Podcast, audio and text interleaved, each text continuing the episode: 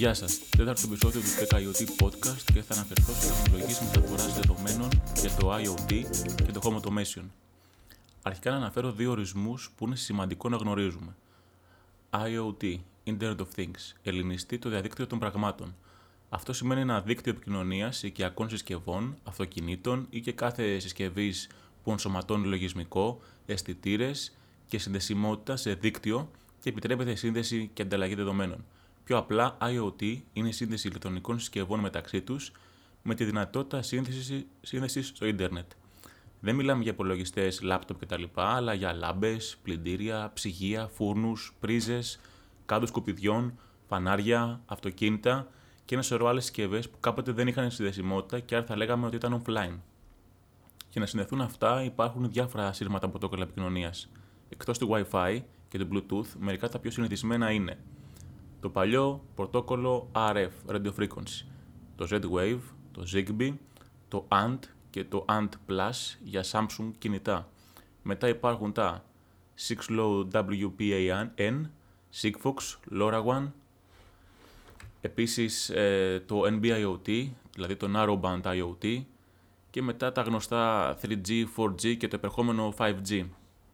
Εκτός από αυτά υπάρχουν ε, καμιά δεκαριά ακόμα πρωτόκολλα επικοινωνίας.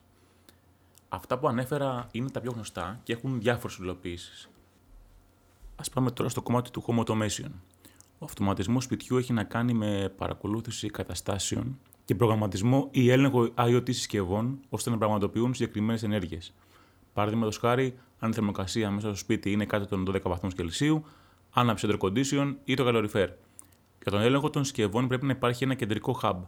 Αυτή η συσκευή μπορεί να είναι ένα κουτί που πάνω του να διαθέτει Wi-Fi, Bluetooth, Zigbee, Z-Wave ή να είναι software πάνω σε ένα Raspberry Pi ή σε PC ή ακόμα και σε ένα container, ε, σε ένα PC ή σε ένα Raspberry.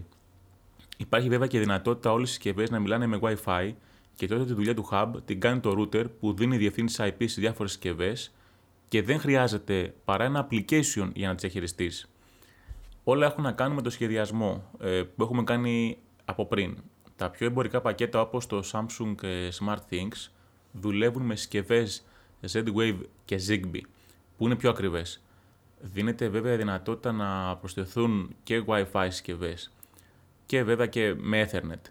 Το μειονέκτημα σε αυτά τα συστήματα είναι η χρήση του cloud για να υπάρχει αυτοματισμός. Άρα, χωρίς ίντερνετ είναι όλα άχρηστα.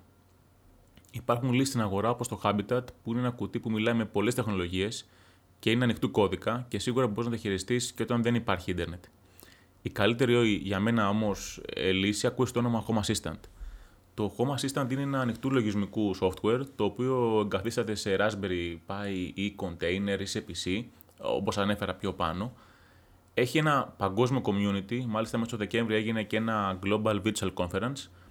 Ε, έχει ένα παγκόσμιο λοιπόν community από developers και υπάρχει υλικό για να μάθεις πώς να το χρησιμοποιήσεις και στο YouTube ε, και βιβλιογραφία και πολύ καλό documentation στο site τους.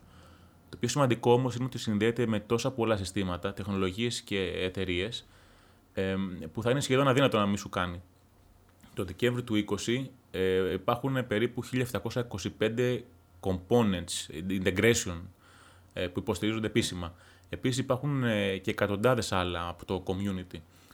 Ε, έχει και δικό του store θα λέγαμε, το οποίο το βάζεις μετά, πέραν του, των, των επίσημων που υπάρχουν και μπορείς να, τα, ε, έχεις άμεσα, να είναι άμεσα προσβάσιμα. Είναι ο καλύτερος τρόπος για να έχουμε home automation, ακόμη και από beginners μέχρι και experts. Εκτός ε, του Home Assistant όμως, το, το πιο φθηνό ίσως σύστημα για αρχάριους, το οποίο όμως δεν έχει local control, είναι της ε, Xiaomi το Mi Home. Ε, αυτό παρεμπιπτόντως δουλεύει με Zigbee τεχνολογία από πίσω. Μόνο που οι sensors είναι περίπου μισή τιμή, ίσως και λιγότερο από ότι οι sensors που δουλεύουν για Samsung και SmartThings ή για άλλα ε, hubs που δουλεύουν με Z-Wave και Zigbee. Το Home Assistant θέλει τη δικιά του σειρά βέβαια επεισοδίων, γιατί οι δυνατότητες του είναι απλά καταπληκτικές. Ε, εδώ θα κλείσω το σημερινό επεισόδιο, οπότε αυτά για σήμερα. Μέχρι την επόμενη φορά να είστε καλά, να φροντίζετε τον εαυτό σας και να φροντίζετε ο ένας τον άλλο.